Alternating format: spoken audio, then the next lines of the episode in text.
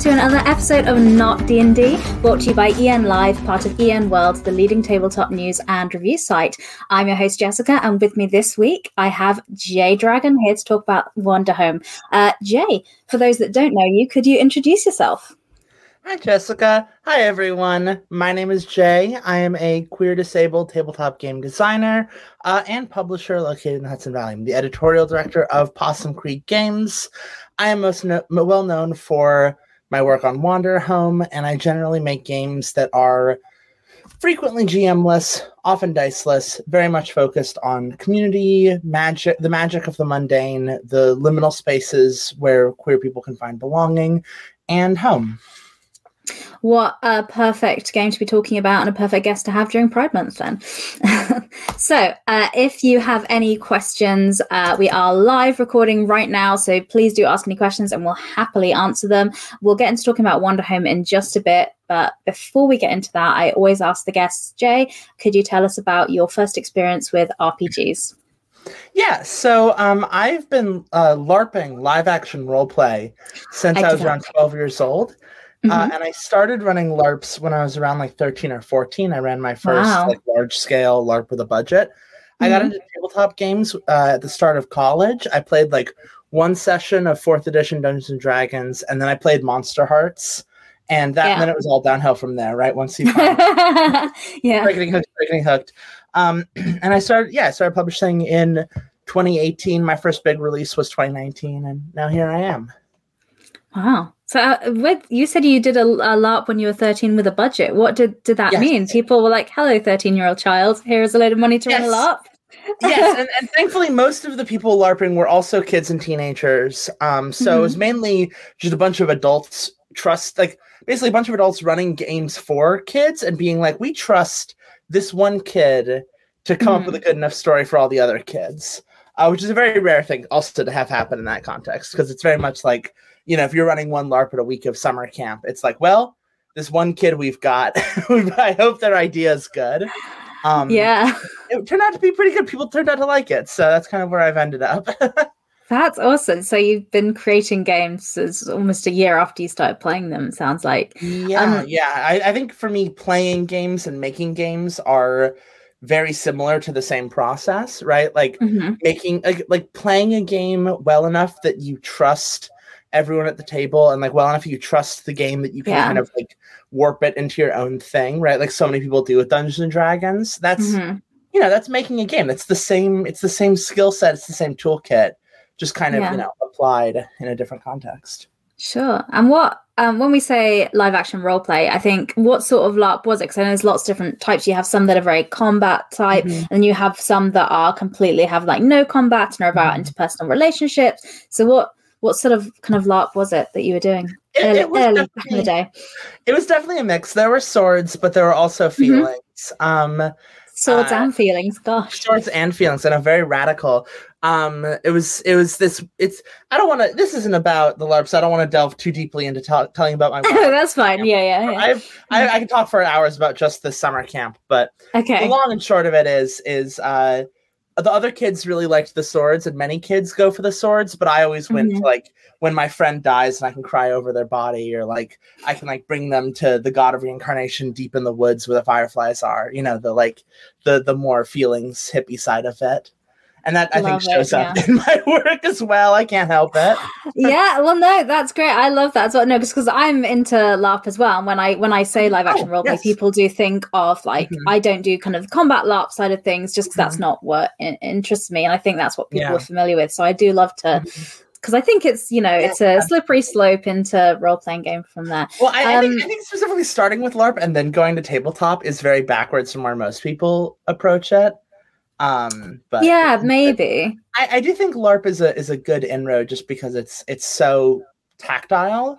And mm-hmm. I think that like when you when you're thinking about games in a tactile way, and then you come to like a tabletop game and you're thinking about the tabletop game in a tactile way, I think yeah. it makes the game more interesting, right? Like yeah. One of my one of my friends who's done a lot of LARP talks a lot, lot about like how the dice in Dungeons and Dragons were partially chosen because they resemble crystals like the kind of crystals of magic okay. a wizard might wield. And yeah, so yeah. rolling the dice, right, rolling these weird polyhedrals becomes at least partially a, a, a LARP like experience for a moment, Mhm. right? There's kind of this moment when you become you're you're LARPing and you're rolling the dice and you feel like a wizard gambling with fate, and then you're back to being you at a table. Um, and so like. Yeah.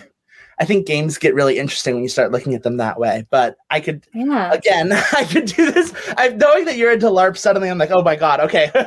There's so Okay. much I find. So we'll We- talk about it another time. I'm sure. Okay, let's. We need to get another stream going on talking about LARPs. I'll happily talk to you about it then. But I just I thought it was interesting because I think Mm-hmm. having, like you said, having that approach will inform the way you design and expect to play role playing games. Um, and so now you've mentioned that, that just uh, intrigued me with that. So with uh, the games that you you played, uh, as in tabletop role playing games, um, when did that transition start for you to be kind of working in in the games industry? How did you end up at kind of Possum Creek Games? Like Mhm. n- you know, not just because I think a lot of people enjoy making games and it ends up being something that they kind of do with their friends at home and not something they do as a as a publisher like you have. So it was it was partially a survival thing. I was a, a homeless college dropout, and I was like, how do I make money? I put PDFs up on, on online, and people buy it. nice, Um, great, yeah, I also like there was a, a jam, a game jam for making games built on the Belong Outside Belong system, which is a Uh-huh. diceless system created by Avery Alder and Benjamin Rosenbaum.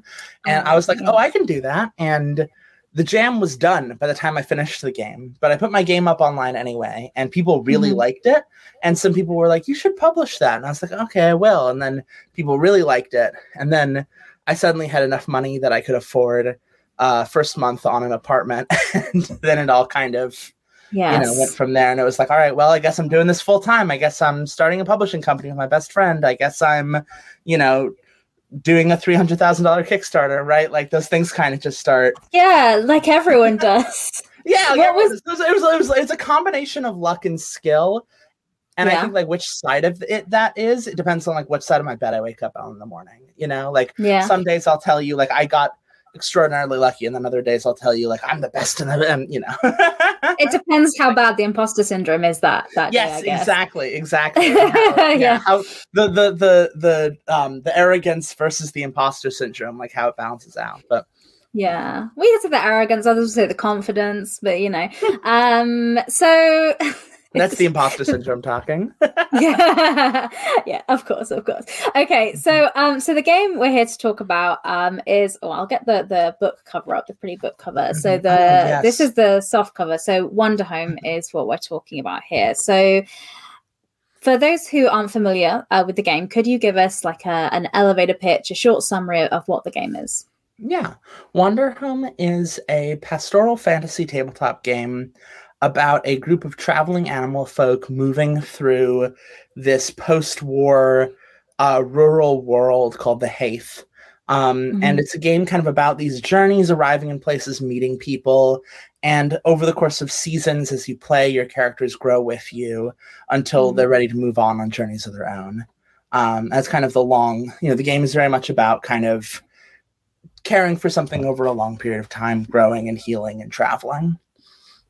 Amazing and the art the cover art is so beautiful you provided the Mhm. version without it there which is just Yes. gorgeous who did The art the, is the artwork So we hired we my my business partner Ruby or Grubby um did the art direction and she brought in 16 different artists to do Oh, wow. a ton of different art for the game. I think more than a Mhm. 100 different art assets. Um and the book is packed with art. It's very much we really focused on having art that shows this world from a variety of different perspectives to kind of Mhm. reinforce the fact that it's not just one viewpoint, but it's many viewpoints. Um, and part of what that meant was like, um, you know, having like, you know, like for example, uh, one artist we brought in is um, from Indonesia, and so like his art Mhm. um, utilizes um, traditional uh, Southeast Asian tapestry work as a way to indicate the passage of time. Uh, because there's Oh, like wow. there's kind of techniques they utilize, and so there's one piece that looks kind of like a tapestry. Um, another Mhm. artist um, has studied a lot of Northern Renaissance art and drew on the work of um, Peter Bruegel, who is a Northern Renaissance artist who kind of believed in democratizing the landscape and turning kind mm-hmm. of, instead of a single focal character, creating this kind of vast field of vision. And so we mm-hmm. really kind of were like, let's bring in as many different artists as we can. Let's bring in all these different perspectives. Let's see what happens are visually. And you know, the art kind of serves as a way of explaining the the philosophy of the book and also kind of inducting you into the world of the book. Yeah, we've got some other great artwork here. And um, as someone has said here, Wanderhome is 100% the prettiest book on my RPG shelf. So Thank it seems like all that effort, all that effort of uh, creating that variety of art and working with different artists has paid off. So yeah, it's an absolutely yeah. gorgeous book. Mm-hmm. Even if you go back to the cover, which is by Sylvia Bai, um, one of my favorite things, you'll see this in basically every illustration in Wanderhome, which mm-hmm. is the path they're walking on it doesn't just vanish off screen it trails mm-hmm. into the background and it kind of reaches all the way to these foothills and behind mm-hmm. the foothills are mountains and behind those mountains are more mountains and in a game about traveling it reinforces the fact like the art visually reinforces this feeling that you are on one step of a journey that there's like kind of mm-hmm. more beyond the art that the artist didn't show you right like there's more to the world that you could like travel to and that like you've kind of like you know the path kind of con- comes forward and you can even see it in the foreground there so the art kind of visually reinforces the themes of the game in a really important yeah. way that part of learning the game and playing the game is like going back to the artwork and drawing from it Oh, great! So it's not just a pretty picture; it's also mm-hmm. provides something for the game as well. Yeah, exactly. Um, so with the game, um, obviously we've done like a, a, brief little kind of summary of it. Uh, what inspired you to create this game? Um, so I started working on Wanderhome uh, right at the beginning of the pandemic. I'd had like a few ideas mm-hmm. kind of tossing around, and then they all crystallized right at the like kind of you know like late March, early April 2020, and I was having a very bad day. and oh. uh, as you do at the start of the pandemic, and I took some time yeah. and I sat by the water. There's there's this creek by my house, and I thought about like, can you make a game that captures what it feels like to see like because like I'm I'm a very artsy person, so is my business partner. Um, I'm mm-hmm. very interested in kind of what is like what is kind of the emotional and tactile experience that a game provides. Yeah. And so it's very interesting, like what can a game capture the feeling of what it's like to be on the water looking out at the shore and the way the world looks kind of when you're in this position of traveling. Um, mm. and I started writing and then one thing kind of implied another thing right it was like i wrote a playbook and then i was like oh man this this class suggests that this other class should exist i should write that as well and then yeah. one by one kind of everything it felt like it was like demanding everything else, right? And so it was like in a cavalcade of a month and a half. I wrote the whole game, and then it's oh wow, in a month and a half. Yeah, yeah. I was really as someone who works in publishing. I'm like, what? I know, I know, I know. And then we, it, you know, it spent a year being edited, right? And you know, the art, yeah, everything else about the game took a lot longer. But the, mm-hmm. the game itself, you know, playtesting, of course, but the mm-hmm. the game in pretty much its finished state emerged by like, I think like early July of 2020. Wow. well, that's really impressive that the, the, like the, the first manuscript was done in that amount of time. That's really impressive yeah. to me. So the the play testing experience, like you say, obviously that the whole publishing mm-hmm. side of it is like takes mm-hmm. a lot mm-hmm. longer. What was playtesting like? Because obviously it was in the middle of the mm-hmm. pandemic when perhaps mm-hmm. couldn't meet, not safe to meet up in person yeah. and play games. How was that? Yeah. And it was the first game I really had to learn how to playtest online. I was very used to playtesting mm-hmm. in person. Yeah. Um, and so a lot of the playtesting process for Wanderhome became um, I would play with many groups of people, I kind of ha- would do a thing where I had a Discord server and I would go on and be like, mm-hmm. at everyone, I'm playing a game in one hour. I need four people who can make it. And I would, you know, there were enough people in the server, I'd get four people. Then I'd mm-hmm. at everyone playing another game in, in, you know, in eight hours. I need four more people. Um, mm-hmm. I imagine was a little irritating, but it worked out. And then that helped a lot for like kind of just doing the the run and stuff like how do these mechanics feel when people first pick them up? How do they first engage with it? You know, handing the game off to other people, seeing how they run it. And then yeah. I also had a longer term campaign that was with a group of friends who I would wake up at six in the morning to play with them. And that would just be kind of like the play testing, the the longer term mechanics and making sure that even if I didn't test every single mecha- like long term mechanic individually, like you know, I didn't Mhm. check like, oh, does every single box on this checklist work? But rather it was like, okay, does does it feel like it works? Does is the presence there? Mhm. Is the emotion there? And kind of working a lot off of that and building off of that. And then, you know, editing is a form of playtesting. And so the the work of the editors kind of Hmm. became part of that as well as they as they beta read and you know or rather I guess playtesting is a form of editing but that Mhm. kind of came in and layered on and meant that there was a lot of time spent just being like here's a list of options for your characters does it do everything it needs to do can we fit even more into these options can we how can we basically the the kind of the goal of Wander Home was to do a lot mechanically without seeming like we're doing anything at all, right? To kind of hide everything behind like enough Mhm. care and precision that it seems to someone who plays it that it's almost like there's no rules at all. But in Yeah. fact, the system is very present but very quiet, and and we kind of work a lot with the text to make sure that that kind of happened through the choices you make and the way you build your characters and the way you play the game. Oh, Awesome. So, uh, when we're looking at the game, if we dig into mechanically what it is a little bit, if we start with Mhm. talking about the characters, so you said you're playing uh, various different kind of animals and things. So, what is character creation like? What goes in, into that? So character creation starts where you put you pick a playbook, which is basically your um basically like your character's class, right? It's kind of your job and role in your culture, um, your motivation for traveling.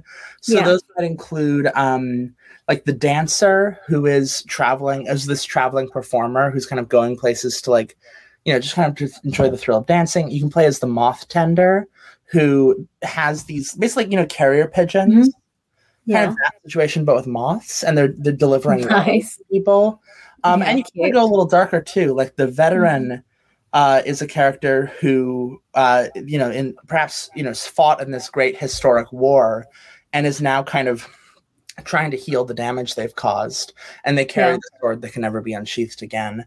And so these different um, playbooks become um, like kind of your angle into the world. Um, and you select one, you flush them out. As you do so, you kind of figure out what lore perhaps that your playbook hints at that you want to build into. It's a very collaborative process, a lot of like back and forth, a lot of sharing things. Mhm. You anchor your characters with each other, and then you have kind of your character, your your avenue for mo- moving through the world and seeing kind of seeing the world as it you know emerging from the playbook. And there's 15 playbooks in the book in in Wander Home itself, and then there's another. I think I've seen like at least 50 online. There's so many playbooks that people have made. Oh yeah, So if you if you need one of those, there's plenty around. good to know. It sounds like so. How many options do you get in the the, the base book? There, did you Mm-hmm. go through them all, or Yeah, uh, yeah, lots of lots of kind of making sure every single playbook is strong enough. Um, Yeah. like not strong mechanically in terms of power, but strong emotionally and like you know, like Mhm. um, kind of making sure each character like kind of grips at you and has kind of an angle for you to feel feel pulled in and invited. Um, I think like a good example of kind of the way Wander Home will oftentimes approach uh, kind of character creation is it will. Mhm. So, for example, if I may, um, the playbook, uh, the dancer, I think is a good example of this. Um, Okay. One of the dancer's first questions is choose two you are and two you wish you were better at being. And then you're given a list of options that include upbeat, Ah. honest, hopeful, generous, frantic, focused, charismatic. And then the last two are always related to gender in some fashion. So for the dancer, it's handsome Okay. and beautiful. And so you look at this list, and it's a list of seven options, and you choose two you are and two you wish you were better at being. So maybe you are handsome and charismatic, but you wish you were better at being beautiful and generous. And so every single option is doing double duty here, right? Every single Yeah. option is is giving you two different ways to contextualize your character. And the the the text has a lot of that, right? Like, you know, another question might be choose three dances you will gladly dance and one you'll never dance again. And so the questions become, you know, like it, it becomes you look at each dance and it's like, well, why would I not dance this one? Why is this one the one that I don't dance? What how does that change your relationship to it? And so it uses a lot of things like that to make it so each option becomes multifaceted and the Mhm. playbook is not kind of a linear like oh you know like you go through this and you end up with the dancer and there's only going to be one you make um, Yeah. but rather like every time you go through your ability to kind of turn each option on its head means that you're kind of able to get in there and kind of reconfigure what these options mean right like if i tell you that i will never dance the dance with all the winds in the sky to invite the weather to change why won't I dance that? What does that say about my character that I'm scared to dance with the sky? Versus, you know, if I tell you that I never dance the dance with time itself to teach an ancient story, maybe that makes more sense. Maybe that feels more resonant. So you can kind of find your character that way. Yeah, I love that. I love asking questions and things like that to kind of, you know, think about your character because sometimes you come to the table and you're pretty open and you need those little prompts can just make you think and give you inspiration. Yeah, Um, you, t- I mean, this game is a lot about connection with others um, as well. And you mentioned um, that uh, during character creation, you kind of set up what are our connections, what are our relationships. How does the game kind of prompt you through that section of it? Um, so there's kind of two main ways to do that, and one of them's a bit sneaky, and one of them's a bit more open. The more Ooh, open way is that it does it does. I know sneaky. This is what I meant. The, the many things that that uh, doing a lot of work to make it look like there's nothing at all. So Yeah. a more open example is that you ask the players on your left and right. You ask them each a question, and those questions might be like, "Why do I call you my best friend?" or "How do you feel Mhm. about the fact that I've decided you're my new parent?" or you know, um, why won't Yeah. you ever dance with me? Is another one of the dancers, and so these questions Mhm. become kind of these like for these kind of like um these focused ways of Mhm. establishing connection. Mm-hmm. Um, and the sneakier way is that every playbook is full of um, what I call in my notes and my project notes deep lore, which is basically Mhm. uh, that every single playbook has all these references to this mythology and folklore that the Okay. text never fully explains. And the trick of it is that different playbooks will reference the same lore, right? So, for example, maybe my character treasures, you know, uh, like maybe my character carries with them a pink orchid that's a symbol of their time in the rebellion, and another Mm. character has had stolen from them a pink orchid, the sign of their time in the rebellion. Or you know, some, it's oftentimes more oblique than that. But you or there's you know references to the mysterious stranger with one white eye, and you spot these connections as you build your characters, and they tie you together on this different level because suddenly you have this shared folklore in common. You have this shared history to you, this mythos that kind of precedes you and surrounds you. And so suddenly, maybe you and I both chose one of the rebellion options coincidentally. But Mhm. now we look at that and we say that out loud to each other and we realize our characters have another level of connection that we didn't see before. And the Yeah. question is, well, what was that like? You know, why are we both how do we feel about the rebellion? And what is how does that anchor us together? You know, in a way we couldn't have anticipated going in. Yeah.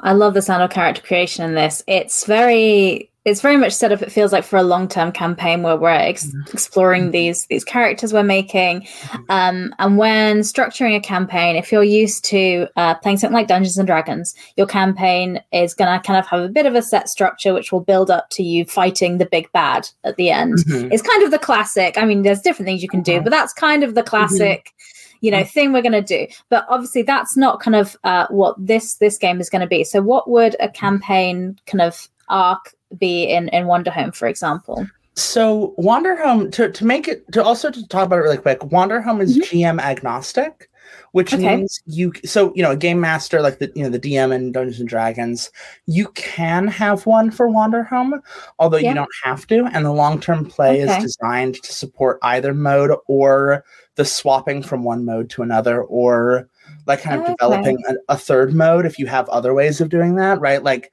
Mhm. one of the examples in the book is like a group of people with a rotating GM is something that Wander Home fully supports, just as fully as it supports kind of default GM models. So I want to say that first because it, it'll make the other stuff I say make sense. no, uh, definitely. there. Yeah. Where basically Wander Home's approach is um, this kind of process of arriving. You it has a really robust place creation system, so it uses. these 36 uh, seed prompts that are called natures Mhm. and you pick th- and each one's like a page and you pick three of them and they prompt together to form a place and you can Mhm. generate them randomly or you can pick but like maybe you know we're arriving at a new location and it is a for it is a forge a farm and um, a mountain right and so it's this there's it's this farm this forge and this mountain and how do they connect together Mhm. to create this place we're in? And then you additionally track the months and seasons. And the months and the seasons provide the longer term structure as you go from place to place as you create Mhm. these new places and plot kind of emerges naturally as you encounter people in various places. You're kind of drawn towards certain things. You start moving in certain patterns. And every few months during one of the seasonal holidays that kind of is one of the holidays that marks the transition from you know spring to summer or from autumn to winter um, those seasonal holidays your character makes a choice that Mhm. gives them kind of a new perspective kind of allows you to do another twist on your character another kind of Okay. perspective on what was there before um, and that is kind of the, the structural arc of it um, as you kind of move from place to place the seasons change the seasons impose new kind of rules onto the game over time you Mhm. make these choices and eventually when you run out of choices the, the final choice is always that your character leaves and so the structure of it is ultimately saying goodbye to your character embracing a new character I and feel so is- sad you saying that. I know, Sorry, know, but yeah, the text, the text is very emotional about it too. And Yeah. the ultimate, the ultimate kind of dream of a long-term game of Wanderhome is one where it's been many years and our characters have all grown and changed and we've taken on new characters. Maybe Mhm. some of those have left and we've gone Yeah. to these many different places. Maybe we've come back to places. The seasons have done all sorts of things. There's all these rules for how the seasons can behave Mhm. and the world has grown with us and ultimately um, i think and this is true for a lot of my goals for my games i want the players to feel like they they the game becomes their own like the game fully becomes their own creation that's become something that i couldn't have even started to imagine and that's kind of the long-term arc of wander home is this process of creating i guess like it kind of feels like going for a walk around town, you know, like and going, you know, like meeting people who and like running into people you haven't seen for decades, right? Or, yeah, you know, kind of taking a place and turning it into a home. Wander Home is structurally designed that you take the game and you turn it into a home. I think is maybe the best way to put it. okay. Well, someone else has uh, explained the final boss of Wanderhome is figuring out what your one-liner is before you leave for the last time. So, is, is that that's the final boss? the, the secret final boss. If oftentimes I think people want to know what it feels like um to play Wander Home because it feels like the idea of like, oh well, what do we do if there's no combat, if there's no like yeah. We're not fighting monsters, what's the rhythm of play? Mhm. And I think that the the single best touchstone for the, what it emotionally feels like to go through a session of Wander Home is Kiki's delivery service. If you've seen the Mhm. movie, that is, I think, a really good reference point for what it's like to play Wander Home because Kiki's delivery service is the story about a girl arriving to this town where she doesn't know anyone. She Mhm. starts doing errands and meeting people, and eventually she makes some friends at the town and she finds a community there. And so Wander Home is like, well, what if we do that over and over, right? Like, what if we arrive new places, meet people, help them with their issues, help kind of, you know, get the town, you know, help them out with, you know, like help bring bread, you know, they, oh, you need to deliver something, I can do that. Or, oh, there's, you know, like maybe we can help, you know, kind of Mhm. like get you set up for the festival. And we talk about our feelings a bit and we meet some people, we meet some interesting characters. Um, my Wander Home games always end up very sad when I play. I know other people's who end up very goofy and shenanigans filled. That sounds just force. like what my games are like. Someone said, "It's like, oh, Jess, you just want to sit in a room and cry for three hours when we're playing the game." And I'm like, well, sometimes yes. Mhm, yeah, absolutely. and basically, Wander Home really tries to kind of do all that while being um, low stakes, low investment, really like Mhm. Kind of making it as easy for people to sit down at the table as possible and be like, hey, mm-hmm. if you want to sit here and not talk and just draw pictures of your characters all all afternoon, or you want to play but you're nervous and you need someone else to help you, or yeah. you know whatever it might look like wander home's like let's make that as easy as possible so that it's really like cutting away all the nonsense, cutting away all the all the all the other mm-hmm. stuff that gets in the way of our ability to talk to each other and tell stories about the world we encounter. Yeah, that, that sounds really great. So something that would be quite approachable for maybe a new player or something in that sense. Absolutely. I actually know a number of people who have only played Dungeons and Dragons and Wanderhome. Like those have been the two games they've played, which is a very interesting combination. Because I, I don't see that with my other games. Um, but I see that with Wanderhome, and I think it's because um, one. I think a lot of tabletop games, like I think Dungeons and Dragons included, kind of demand a certain degree of engagement, where mm-hmm. like and demand kind of like that you master the system a little bit before you're allowed to play. Like yeah. before you can, you know, like like the fact that like many games have trap characters, right? Like like a like you know like building a, a Beastmaster Ranger in fifth edition, where it's like you've made a character that's just worse than everyone else's, and you couldn't have known that going in, and now you're being punished for making an interesting choice and yeah. that is a, that that is a punishment that it punishes people who are lower who are lower engaged right it yeah. punishes people who are less confident it's not a mm-hmm. punishment for the people who feel really engaged and really excited it's a punishment for the people who are cautious or nervous or don't know what they're doing yeah. and so wanderhome is like none of that none of that no you know like that is not how you approach you know like in the examples of play one of the the mm-hmm. players who's playing the game is nonverbal and that was really an important part okay. of being like this is a game for for everyone even if you're not sure it's for you that is a really good example i had when i hadn't when i hadn't even considered until you just said that mm. so that's a really good thing to bring in so it's inclusive for like a range of kind of different people as mm-hmm. well um mm-hmm. In kind of playtesting are there any kind of stories or characters that have particularly stayed with you that you can share or any favorite moments? Oh, um, I think so. I think one of my favorites was um, this great game I played with um, Bre- my friend Brennan Lee Mulligan and my friend Jeeyon Shim, who are both wonderful people. Um, we played uh, this game together where um, it was. It's a very dark. It's probably the darkest Wanderhome gets. We played this game where.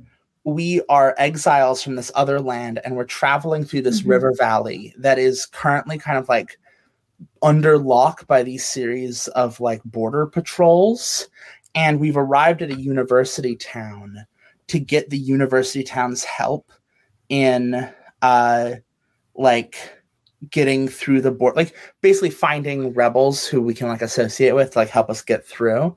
And mm-hmm. spend most of the game we you know we find the the the these this professor you know these two professors who work at the university who are radicals. And they're mm-hmm. like yeah we can help smuggle you through once the rains have passed because it's spring the rain you know the the monsoon is coming soon. The the paths will all be closed. We can get you through in the summer. Um and we spend most of the game you know, in this game with these very high stakes, right? We're kind of like stressed out about stuff. Yeah. Most of the game helping out with their potato farm and like you know, like t- babysitting their kids, like very, yeah. like, you know, like, all right, we're in this stressful environment. We're in this high stakes kind of scary space. Let's mm-hmm. focus on the day to day. Let's focus on the on the mundane little bits and pieces. And it was a really beautiful, very sweet game. And also, it had one of my favorite dynamics, which is I played mm-hmm. Uh, a very young child uh, who uh, was was like had been through kind of some horrible stuff, but didn't really understand it. They're just like, I'm a I'm a ragamuffin, and then just like Brennan was this like world scarred, you know, heavy hearted veteran with this like you know big sword and like a big all these scars. And immediately I'm just like, well, you're my dad, and you're gonna take care of me. I am I you know I've seen too much blood to love anyone and it's like no no no no you'll love me. Yeah, I, I, love you enough for both of us. Like, exactly so, amazing. I love I love little stories and things like that. Uh, so we've had um someone make a comment here. They said that they found that deciding the location uh, was more like the mechanics than the tokens and the playbook moves. So once they decided where they were, just ended up they ended up having just conversations and and kind of telling stories. And I guess that's kind of um, that was what you were trying to achieve, isn't it? So just yeah, exactly. trying to get people together and tell yeah. conversations and, and. And specifically, like there is a token mechanic throughout Wanderhome. It's kind of this very simple like you get a token when you do this set of behaviors, and you can spend that token to do this other set of behaviors. Um, and it's arbitrary. It's it's um it's elusive. Its purpose is not uh, to be prescriptive, but rather to give people a little bit more of a foothold if they need it. A lot of you know, a lot of Wanderhome is kind of the subtle art of like when do like you know to to have something for when people need it and to get out yeah. of the way when people don't, and that's kind of what a lot of Wanderhome is.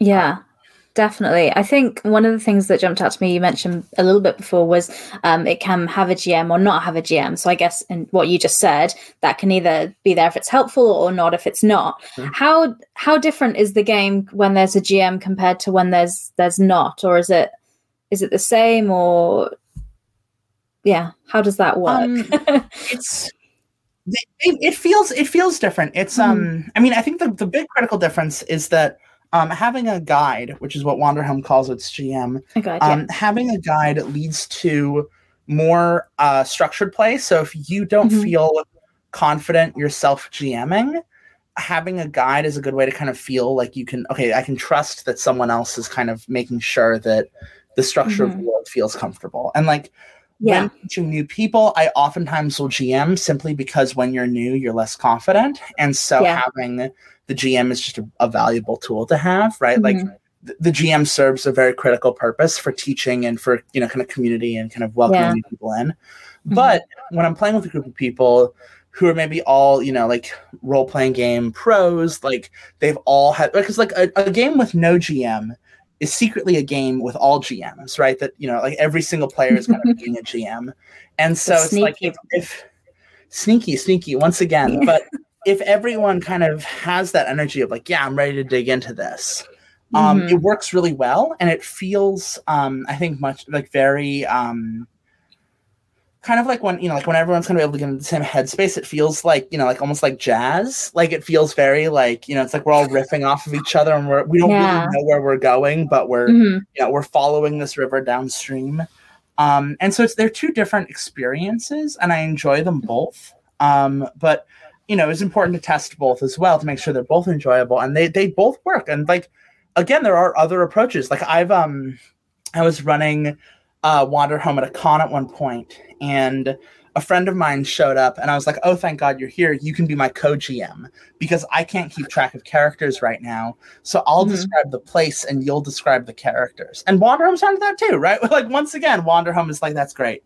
So like however you want to like really the key is mm-hmm. like it will be a different experience every time, right? Like when someone else, yeah. like you've got two GMs, it'll be a different experience than if there's one. If you've got sure. all GMs, that's a different experience. But it's still, um, it, it's it's kind of the difference between like, I guess it's the difference between like going on a like you know like going on a hike with someone who's able to show you around and be like, oh, that's the you know that's the mountain where Rip Van Winkle did his thing, or like, oh, that's Sleepy Hollow, versus like just going on a walk yourself and stumbling on the mountain and being like, I wonder what this mountain is. oh, I wonder who. Will oh my God, it's Rip Van Winkle. That's a really good metaphor. And I think that is really great. It has that flexibility. Because I think, like you say, mm-hmm. for maybe newer players or people that are just less confident, having a guide or the GM, the guide as it's referred to in this game, would be really useful and feel safer. Mm-hmm um, and some groups it would suit them and, and other people yeah they just want to go and have a wander around so mm-hmm. i think mm-hmm. that's a really nice kind of mechanic to come in with that are there, are there any other kind of features you've put in any other sneaky rules that aren't really rules that go in and out that change the game a lot that we haven't yeah. discussed so I think uh, one important one that I like to talk about are the safety mechanics because yes, um, it's it's important to me. I have a really complex view on safety mechanics, mainly because I, I think about things too much. If you haven't gathered, um, and and also, uh, and I think that safety is one of those things that feels very um, like frequently tacked on in tabletop, right? Where everyone understands it's important, but. Yeah. There isn't like not that many designers are doing kind of like are, are thinking about what it means that it's important right like what is yeah. actually the purpose of safety mm-hmm. of, of mm-hmm. when we talk about safety in games what are other things that matter besides safety that we should be building yeah. toolkits for right because safety is the first step right as, my friend kazumi put it really well as you know safety is the first step towards belonging towards you know towards community towards you know diversity towards inclusion Yeah. Like, safety is the is the bare minimum and Yeah. so if we we treat safety as the end goal but wanderhome tries to treat safety as the starting point which is Yeah. if we can build a vocabulary for talking about comfort and talking about safety that is very kind of intuitive and built into the game just as intuitive as any other mechanic Mhm. where can we go from there? So Wanderhome gives you um, a list of what it calls journeying tools because it has kind of this extended Okay. metaphor about playing the game as a journey. And journeying tools are things like, "What do you think?" or uh, "I don't know about that," or like "Hold on," or like "No." Those are all journeying tools. And the idea of them is that you use them in play very naturally because they're natural language and they're also frequently how you just play normally, right? Like Mhm. I will often say, What do you think about that when just playing a game? And the purpose Yeah. is that you build in this level of communication very early on and you integrate safety in many other ways through many different mechanics. Mhm. And then by treating safety as the baseline, we can start talking about what else we can build on top of that, right? Like once we can be like, all right, we know every single part of this game is working towards making people understand that things will be okay and that they are welcome here. And once we've got that, and that they have the agency to speak up and articulate their needs and perspectives. And mm-hmm. once we've got that, what happens next? What do we get to build on top of that? And that's what Wanderhome really tries to do with its safety mechanics. I love that that that's kind of built in the game because a lot of safety mechanics that I had talked about in tabletop RPGs, which I think, especially in, in games like this where they they're quite emotional and ex- it's exploring. Mhm. Like if, if we're running in to kill a monster, there's you know maybe there, we need some safety mechanics, you know, but Mhm. I think there's more potential for harm sometimes if we're exploring quite deep Mhm. emotional connections and things because that can sometimes in the moment it'll awaken something in you that you didn't know was was an issue. So I think that having Yeah. the know and the hold on in the moment is Mhm. great because sometimes you can do a session zero and sit down and talk about okay, what do we want to include on here? What are we doing? But Mhm. um, so what would do you have any tools like before the session starts on that? Because for me, I use things like Mhm. lines and veils and stuff like Yeah. that. But what do you So- recommend before starting? Wanderhome has a um Wanderhome's character creation process is kind of assumed to be as part of a group. And before you start Mhm. making your playbook, you have a conversation of basically the book poses a series of questions to you that are designed to kind of modulate what your table needs. So one of the questions, for example, is like, do we want to go for a more like cheerful story or a more dark story? Do we want to go for a more slice of life story or a more mythological, fantastical story? Do we want to Mhm. play with a GM or without a GM? Right. And phrases all these questions as kind of, you know, how long do we want to play? Is this a one shot or is this a campaign? And like Mhm. the answer to all of those might be one or the other, or I don't know, or something else. And it kind of puts all these questions on the same level as Yeah. a way to kind of communally set the tone, both in terms of lines and veils, right? Because, you know, if I establish, oh, I want a gritty, dark game, it's like, all right, Yeah. well, you know, I got a follow up question there. But, you know, Yeah. like, and kind of, you know, establishing like, kind of establishing communal expectations and norms on both a Mm-hmm. logistical and an emotional level. And you do that even before you start picking your playbook. So you kind of get that establishing tone, and then you start building your playbooks. And then, you know, and like as you're building your playbooks, you're introduced to the journeying tools. And then there are more questions that help self modulate. And like the purpose basically is the idea that Wanderhome is not a game like Wanderhome is a game where you know there are some things that might come up, but there are also other topics which are pretty likely to be avoided. And Yeah. so the focus is less on let's make a list of everything that upsets us because Wanderhome's not a game, you know, where for example body Yeah. is likely to show up. Um, Yeah. but instead it's let's you know let's talk about what is important to us what Mhm. broad areas do we want to avoid what areas do we want to focus on and in general kind of also you know utilizing a lot of tools from childcare and like you know pedagogy of like how do you create a community discussion environment in like a classroom or like how do you create a community discussion environment like if you're an Yeah. organizer you know these kind of questions of like how do you establish community norms and like lines and Mhm. veils is one tool for that but by building it into the game allows the questions to be very tuned towards the game itself Yeah. um, and works with the journeying tools to kind of create this additional layer. And then there's other Yeah. there's a few other moments as well that I remember. Every once in a while, I'll read through the book and I'll spot something and I'll be like, "That's a safety tool. I forgot that was a safety tool. Forgot." I um, Yeah. and things like that, where they're kind of they're kind of tucked into the assumptions of the mechanics, where it's like the way you know mechanics might be worded will be invitations rather than expectations yeah. um, or like and that kind of that is that is mechanically another safety tool right even though it doesn't look Yeah. like one even though it's not a formal one it's a it's a it's an it's a way in which the text relates to the reader that Mhm. creates kind of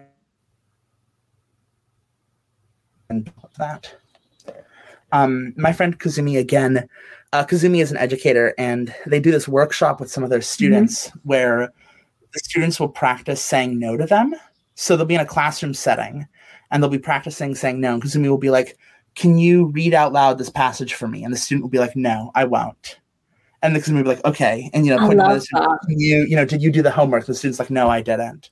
And he's like okay. And like he does this kind of like practice of like i want you to practice saying no to me and telling me telling me that you're not going to do this. Because That's that, so I think, like like safety to me i think when i think about safety it's not quite like how do i prevent all bad things from ever happening it's when a bad thing happens how how equipped am i to Yeah. immediately respond to it and handle it in a way that's healthy Yeah.